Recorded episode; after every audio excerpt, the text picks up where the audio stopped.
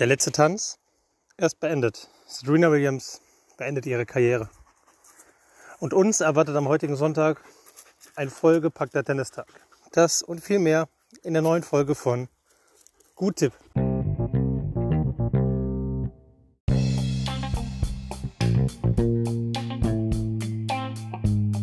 Serena Williams verliert den letzten großen Kampf. Im dritten Satz unterliegt sie der Australierin Ayla Tomljanovic nach großem Kampf mit 6 zu 1. Der Tank war zwar leer, aber das Feuer noch lange nicht erloschen. Serena kämpfte sich eindrucksvoll in das Match zurück, nachdem sie gut und gerne das Spiel hätte auch in zwei Sätzen für sich entscheiden können. Im ersten führte die US-Amerikanerin mit 23 Grand Slam-Titeln bereits mit 5 zu 3, bevor die Australierin Tomljanovic sich die nächsten vier Spiele sicherten konnte und den ersten Satz auf ihre Seite zog. Im zweiten führte Serena dennoch erneut. Auch hier kämpfte Tomljanovic sich zurück. Der Tiebreak des zweiten Satzes ging dann an die US-Amerikanerin. Ja, und im dritten Satz, da war die Power weg. Der Wille war da, aber es reichte nicht. Tomljanovic blieb cool. Wirklich. Und davor meinen großen Respekt. Denn das AVS Stadium, das war außer sich nach jedem Punkt von Serena und nach jedem Netzaufschlag von Tomjanovic entbrannte wirklich eine Welle der Begeisterung. Wenn ihr es nicht gesehen habt, schaut euch mal in den diversen Social Media Kanälen die Zusammenfassung an, die Reaktion des Publikums. Unfassbar. Und das Interview danach, man zeige mir einen, der da nicht dann doch mit einem großen Sportlerherz zumindest eine kleine Träne verdrücken musste. Serena dankte allen ihren Weggefährten, vor allem ihrer Schwester Vinius. Und sie bleibt wahrscheinlich unvergessen. Und ich blicke jetzt schon ein bisschen wehmütig auf die Zeit zurück. Aber sie hatte eine große Karriere und sie hat sicher jetzt auch noch viel für die nächsten Jahre geplant, auch wenn sie vielleicht nicht mehr auf dem Tennisplatz steht. Ja, genug Nostalgie, genug Historie. Wir blicken auf einen vollen Tag am Sonntag der US Open.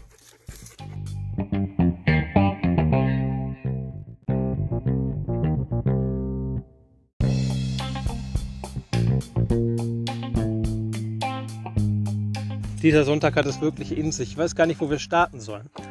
Ähm, das erste Match bestreiten Alejandro Davidovic Fokina und Matteo Berrettini. Klar, Berrettini ist nach dem Viersatzerfolg gegen Andy Murray auch hier der klare Favorit. Auf Davidovic Fokina sollte man aber nicht zu sehr herabblicken. Der Spanier mit dem unorthodoxen Spielstil und der Spanier, dessen Lieblingsbelag wahrscheinlich nicht die Asche ist oder nicht der Sand, könnte Berettini gefährlich werden. Davidovic Fokina ist ein Kämpfer. Alles in allem denke ich, dass Matteo Berettini aber in die nächste Runde einzieht. Zu solide hinter dem ersten Aufschlag und der Vorhand gestaltet sich das Spiel des Italieners. Der zweite Aufschlag und gerade die Rückhand könnte von Davidovic Fokina attackiert werden. Ich denke, schlussendlich setzt sich der von Hugo Boss gesponserte Posterboy Matteo Berrettini durch. Als nächstes treffen aufeinander Corentin Moutet und Kaspar Rüth. Und ja, so unterschiedlich wie diese beiden könnten Spieler kaum sein, außer Kaspar Rüth würde wahrscheinlich auf Nick Kyrgios treffen. Kaspar Rüth, ja, schon ein Sandplatzspezialist. Er kann auf allen Belegen spielen, aber Kaspar Rüth hat sich diese gute Weltranglistenposition vor allem damit gesichert, dass er die kleineren europäischen Sandplatzturniere nach den French Open in den letzten zwei Jahren dominierte. Sehr zum Unleiden von Nick Kyrgios, auf den wir später nochmal schauen.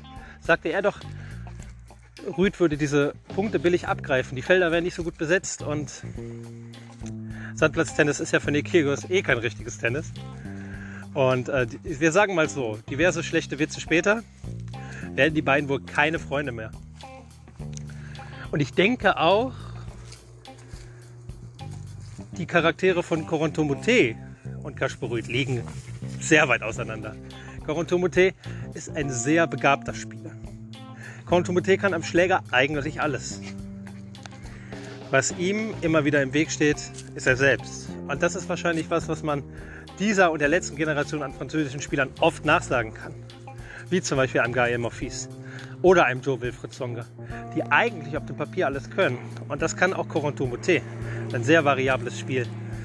Aber nach einer Aktion könnte es auch jederzeit in sich zusammenfallen und implodieren. Ich denke, dieses Mal ist es anders. Ich denke, Corentin Moutet besiegt Kasparüt. Ich glaube, Kasparüt ist hier mit der vierten Runde und wäre auch mit einem Achtelfinaleinzug sehr, sehr zufrieden. Dieser schnelle Platz bereitet ihm doch das eine oder andere Mal Schwierigkeiten, den Ball doch dann früher zu nehmen, nicht den Schlag vorbereiten zu können. Das ist nicht so ganz sein Spiel. Und Koromote hat schon gezeigt, dass wenn er einen Lauf hat, Mute, dann kann er theoretisch jedem gefährlich werden. Wir hatten das auch schon bei großen Turnieren gegen Rafa Nadal, wo er immer mal wieder knapp von einem Satzgewinn war und vielleicht dann einen angeschlagenen Nadal hätte auch bezwingen können. Bisher hat es der Kopf und die Nerven noch nicht zugelassen.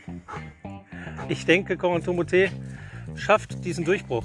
Versteht mich nicht falsch. Ich denke nicht, dass Corentin Moutet danach jahrelang Turniere dominieren wird und sich in die Top 10 vorspielen wird. Das wird er nicht. Es wird immer ein Heiß- oder Kaltspieler sein. Wenn er einen Lauf hat, kann er jeden schlagen. Hat er einen schlechteren Lauf oder hat er schlechtere Tennistage, dann kann er auch eigentlich ja, wirklich gegen jeden Spieler verlieren. Ich glaube, heute gewinnt er und die 450er-Quote, die schaue ich mir genauer an. Ja, und bei den Herren haben wir dann noch ein Matchup. Ich möchte die anderen nicht verschmähen, aber man muss ja irgendwie Abstriche machen. Die Folge wird schon viel länger als gedacht. Ähm, Nick Kyrgios gegen Daniel Medvedev. und auch diese beiden sind vom Charakter dann doch, ja doch größtenteils unterschiedlich. Was sie beide gemein haben, gerade Medvedev an seiner Anfangszeit, waren so ein bisschen Eskapaden neben dem Platz, beim Seitenwechsel, Diskussion mit dem Schiedsrichter. Ich würde sagen, beide machen das zum heutigen Tage ein bisschen auf eine andere Art und Weise. Und sie sind beide ruhiger geworden. Daniel Medvedev, wirklich ein sehr gebildeter, ruhiger Zeitgenosse mittlerweile. Soll man sich nicht vorstellen, dass er vor ein paar Jahren bei einem Grand Slam Turnier die Schiedsrichterin mit Münzen abgeworfen hat und gesagt hat, äh, sie sei käuflich. Mhm.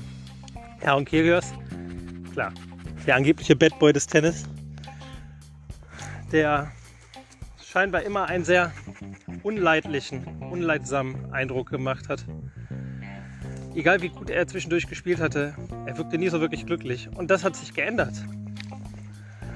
Es war, glaube ich, eine private, sehr turbulente Zeit auch für den Australier, auch gerade während der harten Covid-Beschränkungen in Australien. Ähm, mit seiner ehemaligen Lebensgefährtin Chiara Passari ging es dann irgendwann nicht weiter. Kyrgios ist, das muss man dazu sagen, auch vorgeladen aufgrund von Vorwürfen Passaris. Hier muss ich ganz ehrlich sagen, möchte ich vorab nicht zu sagen, da bin ich nicht genug im Thema drin. Ich habe keine Berichte gelesen, keine Ahnung, wie stichhaltig das ist.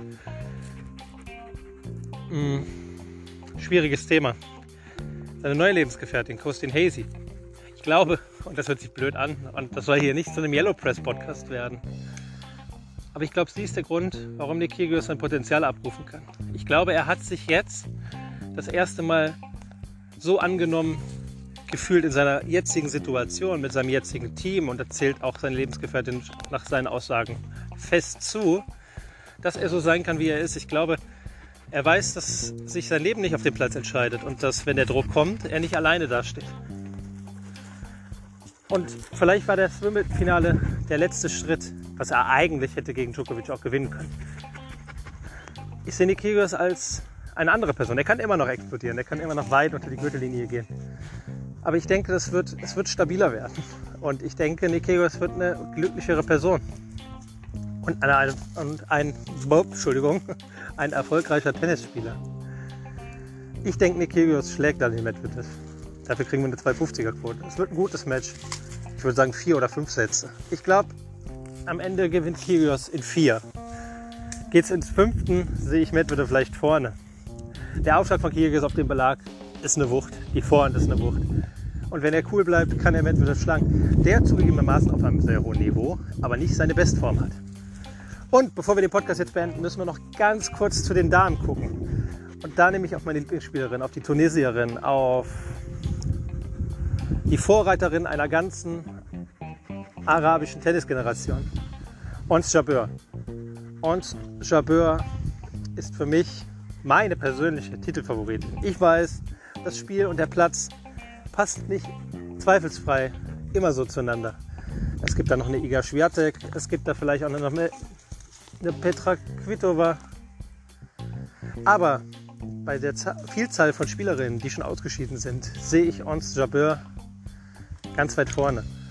Und ich denke, es ist ihre Zeit und ihre Chance, auf diesem Belag das beste Ergebnis zu erzielen, was sie sich wahrscheinlich vorstellen würde. Jabeur trifft dabei auf äh, Veronika Kudametova. Und man muss sagen, Kudametova könnte ihr wirklich gefährlich werden. Aber ich sehe Ons Jabeur mit der 1,80er Quote an Kudametova vorbeiziehen.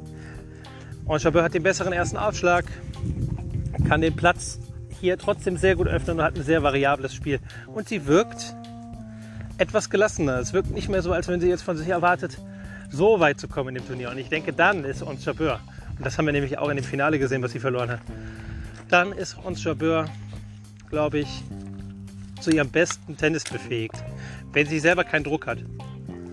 Und deswegen sehe ich Ons Jabeur in die nächste Runde einziehen.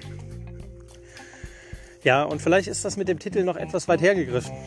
Man muss vor Augen führen, Caroline Garcia ist noch im Turnier, die spielt gegen Alison Risk Amitragi. Ja, Caroline Garcia, denke ich, äh, wird auch dieses Matchup gewinnen. Alison Risk kann eine gefährliche Spielerin sein, gerade in den USA, gerade auf diesem Untergrund. Das Ergebnis kommt so ein bisschen hier. Die vierte Runde kommt so ein bisschen aus dem Nichts. Aber Caroline Garcia hat eine zu gute Form. Seit Bad Homburg quasi kein Spiel mehr verloren. Der Aufschlag ist auf einmal da und sie ist so talentiert, spielt ein so schönes Tennis. Auf die wird weiter zu achten sein. Die Quote ist allerdings mit 1,25 zu uninteressant für uns. Genauso wie die Quote von Corey Goff, 1,33 gegen, Shang, äh, gegen Xue Zhang.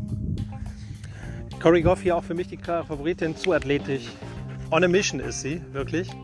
Die USA warten darauf, dass sie hier in der gut besuchten Nachmittagssession dann den nächsten Coup schafft. Auch für uns eher uninteressant. Genauso wie Ludmila Samsonova gegen Ayla Tomjanovic. Auch hier sage ich, dass Samsonova gewinnt. Samsonova zu gut nach dem ersten Aufschlag.